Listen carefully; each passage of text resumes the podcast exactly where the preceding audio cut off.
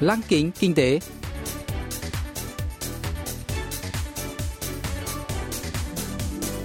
Xuân Trường xin kính chào quý vị và các bạn. Mời quý vị và các bạn cùng theo dõi chuyên mục Lăng kính kinh tế của Đài Phát thanh Quốc tế Hàn Quốc KBS World Radio phát sóng vào thứ hai hàng tuần.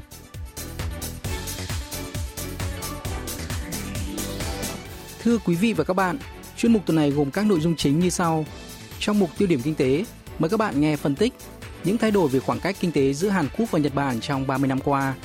Phần cuối của chương trình sẽ giới thiệu về các doanh nghiệp Hàn Quốc hiện đang dẫn đầu trong việc đưa ra những ý tưởng đổi mới với niềm hy vọng sẽ dẫn dắt tương lai của nền kinh tế toàn cầu.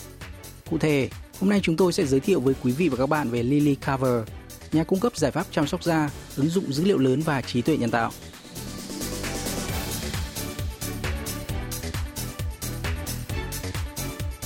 Những thập kỷ trước, người Hàn Quốc thường cho rằng những gì từ Nhật Bản là xuất sắc, là nước giàu có hơn Hàn Quốc. Nhưng quan niệm đó đã thay đổi. Giờ đây, nhiều người Hàn Quốc lựa chọn các sản phẩm made in Korea thay vì các sản phẩm từ Nhật Bản. Tự hào về nền văn hóa đại chúng Hàn Quốc, còn được gọi là làn sóng văn hóa Hàn Quốc Hallyu. Có nhiều lý do dẫn tới sự thay đổi này. Liên đoàn Công nghiệp Hàn Quốc đã so sánh những thay đổi về khoảng cách kinh tế và khả năng cạnh tranh giữa Seoul và Tokyo trong 30 năm qua. Kết quả cho thấy, khoảng cách đã thu hẹp đáng kể và thậm chí bị đảo ngược ở một số lĩnh vực. Ví dụ, theo bảng xếp hạng năng lực cạnh tranh thế giới do Viện Phát triển Quản lý Quốc tế có trụ sở tại Thụy Sĩ công bố, Nhật Bản đã rơi từ vị trí thứ tư năm 1995 xuống vị trí thứ 34 năm 2020, trong khi Hàn Quốc đã tăng lên từ vị trí thứ 26 lên 23 trong cùng giai đoạn. 30 năm trước, Nhật Bản giống như một bức tường cao mà Hàn Quốc tưởng như không thể vượt qua. Song làm thế nào mà Seoul đã vượt mặt nước láng giềng trong nhiều lĩnh vực? Trước hết, ông In Choi, giám đốc Viện Nghiên cứu Kinh tế Cham Chul đề cập đến một số chỉ số kinh tế khác của hai nước. 세계 3대 신용평가사라고 하면 어, 스탠다드 푸어스 우리가 얘기하는 S&P trong những năm 1990, ba tổ chức xếp hạng tín nhiệm quốc gia lớn trên thế giới là Standard Poor's, Moody's và Fitch đã mặc định xếp Nhật Bản ở vị trí cao nhất. Năm 1990, Standard Poor's đã xếp Nhật Bản ở mức AAA, cao hơn 4 bậc so với mức A cộng của Hàn Quốc. Trong năm nay, xếp hạng tín nhiệm của Seoul đã tăng lên mức AA, cao hơn 2 bậc so với mức A cộng của Tokyo.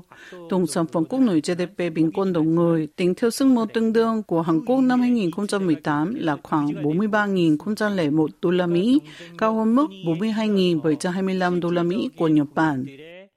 어떤 구매력 수준 역시 일본을 추월하고 있다라는 겁니다. Về chỉ số năng lực cạnh tranh chế tạo của Tổ chức Phát triển Công nghiệp Liên Hợp Quốc, Hàn Quốc và Nhật Bản lần lượt đứng thứ 17 và 2 trong năm 1990, nhưng vị trí này đã bị hoán đổi khi Seoul đã thăng hạng lên vị trí thứ ba thế giới vào năm 2018, còn Nhật Bản hạ 3 bậc xuống thứ 5. Mặc dù Tokyo vẫn dẫn trước Seoul về chỉ số kinh tế vĩ mô, song khoảng cách đã được thu hẹp đáng kể. Ông In Chol phân tích.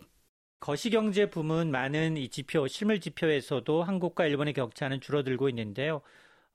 GDP danh nghĩa của Hàn Quốc năm 1990 đạt 283 tỷ đô la Mỹ, chỉ bằng 8,9% của Nhật Bản. Nhưng sau 30 năm, con số này năm 2020 đã tăng lên 1.631 tỷ đô la Mỹ, tương đương 32% của Nhật Bản. GDP danh nghĩa của Seoul và Tokyo trong năm 1990 lần lượt đứng thứ 17 và 2. Khoảng cách đã được thu hẹp sau ba thập kỷ với thứ hạng lần lượt là 10 và 3.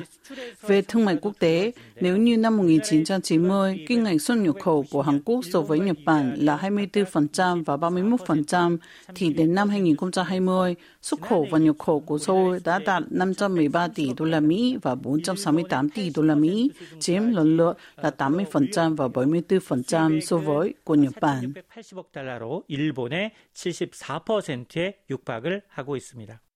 Trong 500 doanh nghiệp hàng đầu thế giới Fortune Global 500, Nhật Bản có 53 công ty, còn Hàn Quốc có 15 công ty, cao gấp 3,5 lần.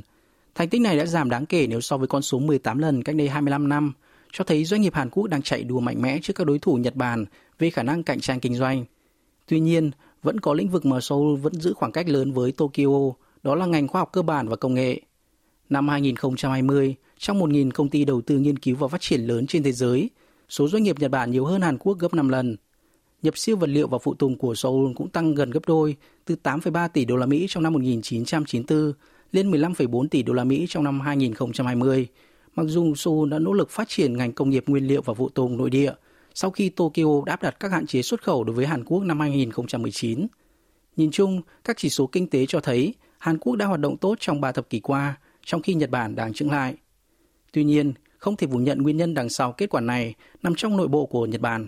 Ông In Choi giải thích. 우리나라가 일본을 추월하거나 넘볼 Hàn Quốc đã phát triển đáng kể và vượt Nhật Bản trong một số lĩnh vực Tất nhiên, tôi đã thể hiện hiệu suất ấn tượng, song cuộc suy thoái kéo dài hay còn được gọi là ba thập kỷ mất mát của Nhật Bản là một trong các nguyên nhân chính khiến kinh tế của Tokyo rơi vào khó khăn. Do Hiệp định Plaza được ký vào những năm 1980, xu hướng đồng nghiêm mạnh đã khiến các nhà xuất khẩu Nhật Bản mất đi khả năng cạnh tranh về giá. Tokyo đã chọn phương án an toàn là giảm lãi suất thay vì cải cách cơ cấu, nhưng bung bóng giá tài sản và thị trường bất động sản vùng nổ cùng với kỷ nguyên giảm phát đã bắt đầu. Nền kinh tế Nhật Bản bắt đầu thoái trao do không thích ứng được với công nghệ mới, dẫn tới sự đổi mới, và nước này nhanh chóng rơi vào tình trạng giàu hóa dân số. Dân số đủ tuổi lao động giảm mạnh khi đạt đỉnh vào năm 1995. Tokyo bị cuốn vào vùng luồng cuộn, giá tài sản giảm, kinh tế suy thoái, tiêu dùng đầu tư thu hẹp.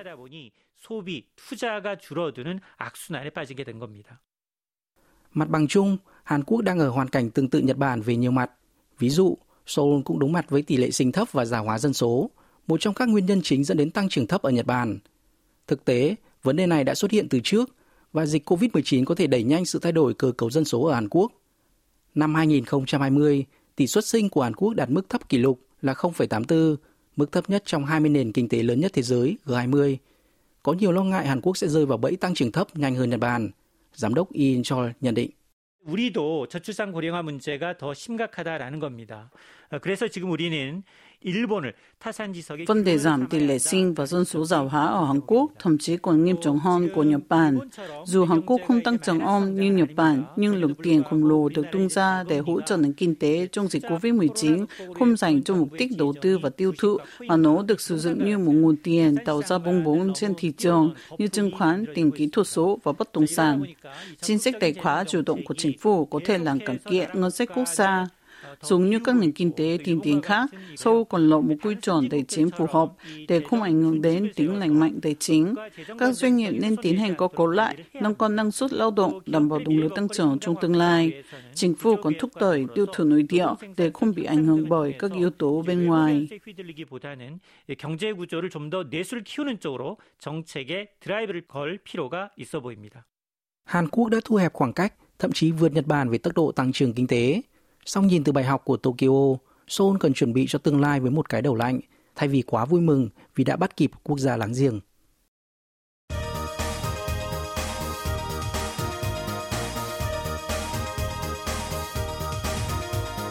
Tiếp theo chương trình là phần doanh nghiệp tiên phong trong kinh tế Hàn Quốc, giới thiệu về những doanh nghiệp Hàn Quốc đi đầu trong việc tạo ra những ý tưởng mới, sở hữu công nghệ hàng đầu và hứa hẹn sẽ dẫn dắt nền kinh tế trong tương lai.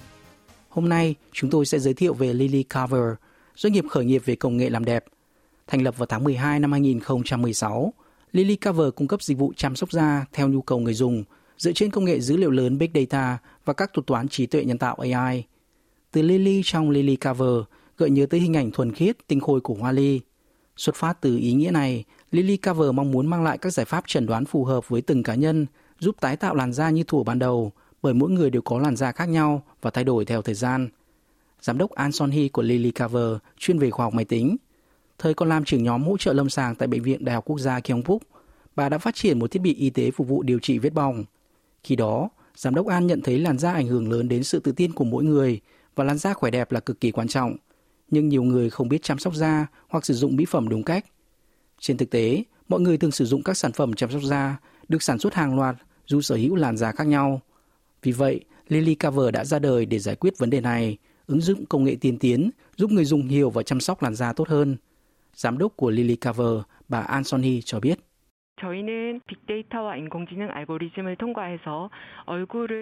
Chúng tôi đang cung cấp dịch vụ đăng ký mỹ phẩm cá nhân. Trong đó, người dùng sẽ được chẩn đoán tình trạng da bằng các thuật toán dữ liệu lớn và AI để nhận các sản phẩm chăm sóc da phù hợp như nước cân bằng toner, tinh chất serum và nhũ tương emulsion mỗi hai tuần một lần. Làn da mỗi người có thể thay đổi bởi thời tiết, chế độ ăn uống, mức độ stress hoặc thói quen sinh hoạt. Do đó, chúng tôi hy vọng có thể cung cấp các giải pháp chăm sóc da đáp ứng được những thay đổi này.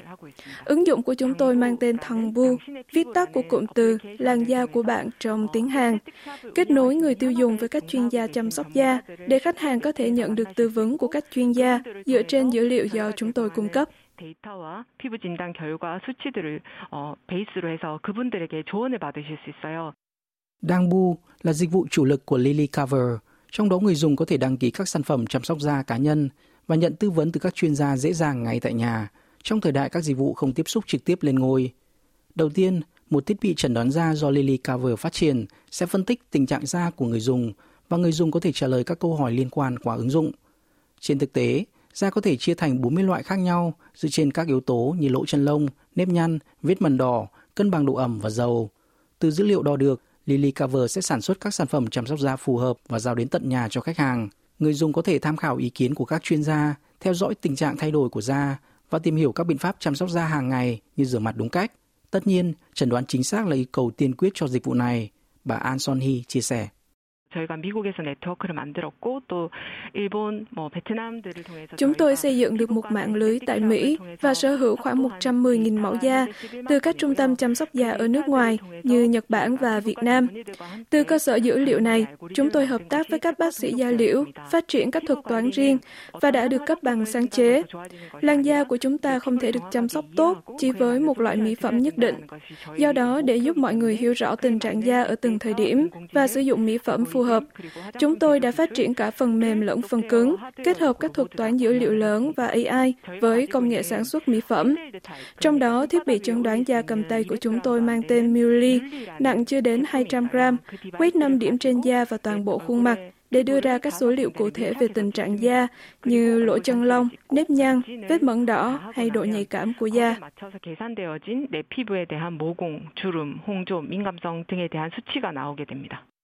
Một điểm ưu việt của Lily Cover là các sản phẩm chăm sóc da luôn được sản xuất kịp thời để đáp ứng sự thay đổi của làn da theo môi trường hay tình trạng cơ thể. Công ty đã phát triển một nhà máy sản xuất mỹ phẩm thông minh có tên Anima.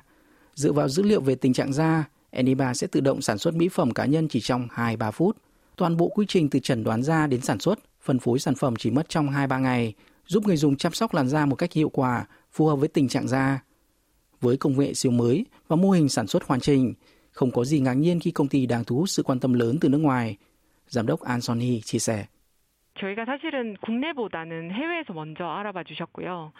Thực tế, Lily Cover được công nhận ở nước ngoài sớm hơn trong nước. Chúng tôi từng hai lần giành giải thưởng công nghệ xuất sắc nhất tại các hội chợ ở Hồng Kông và Trung Quốc. Chúng tôi nhận được nhiều sự chú ý sau khi tham gia nền tảng hỗ trợ đầu tư giai đoạn đầu của trung tâm công nghệ Block and Play tại thung lũng Silicon của Mỹ. Được biết tới là một công ty mạo hiểm, Lily Cover được chọn là nhà phát triển xuất sắc với công nghệ tiềm năng trong tương lai. Năm ngoái, máy đo tình trạng da Muli đã giành được giải thưởng sản phẩm tốt nhất tại triển lãm G-Fair ở Hàn Quốc. Chúng tôi còn được nhận giải trong cuộc thi chăm sóc da cho tương lai Quickfire do hãng dược phẩm toàn cầu Johnson Johnson tổ chức. Được chọn là một trong năm công ty khởi nghiệp của đợt 3 chương trình hỗ trợ tăng tốc khởi nghiệp Nivea dành cho các nhãn hiệu làm đẹp. Lily Cover đã đăng ký bằng sáng chế cho thiết bị chẩn đoán và quản lý da cầm tay và sở hữu cơ sở sản xuất linh hoạt quy mô nhỏ dành cho mỹ phẩm cá nhân. 그리고 맞춤형 화장품 소량 유연 생산 장치에 대한 특허도 등록이 완료되었고요. Không bằng lòng với thành quả đạt được, Lily Cover luôn nỗ lực phát triển các sản phẩm và dịch vụ mới. Ngoài các sản phẩm chăm sóc da, công ty có kế hoạch tung ra các sản phẩm trang điểm màu, bao gồm cả kem nền trong năm nay, và đang chuẩn bị ra mắt các giải pháp điều trị da đầu. Về hoạt động kinh doanh ở nước ngoài, công ty sẽ tích cực khám phá thị trường nước ngoài như Nhật Bản, Trung Quốc và Đông Nam Á. Bà An Son Hee bật mí.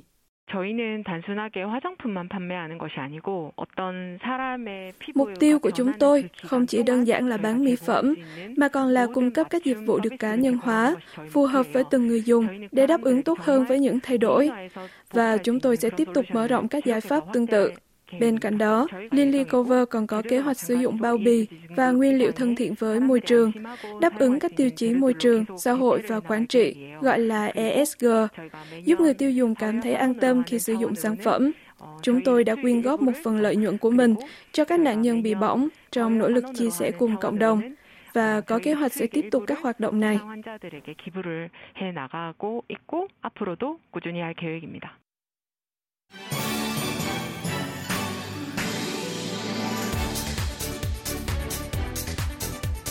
Quý vị và các bạn vừa lắng nghe chuyên mục Lăng kính kinh tế tuần này. Cảm ơn quý vị và các bạn đã quan tâm theo dõi. Xin kính chào tạm biệt và hẹn gặp lại trong chương trình tuần sau.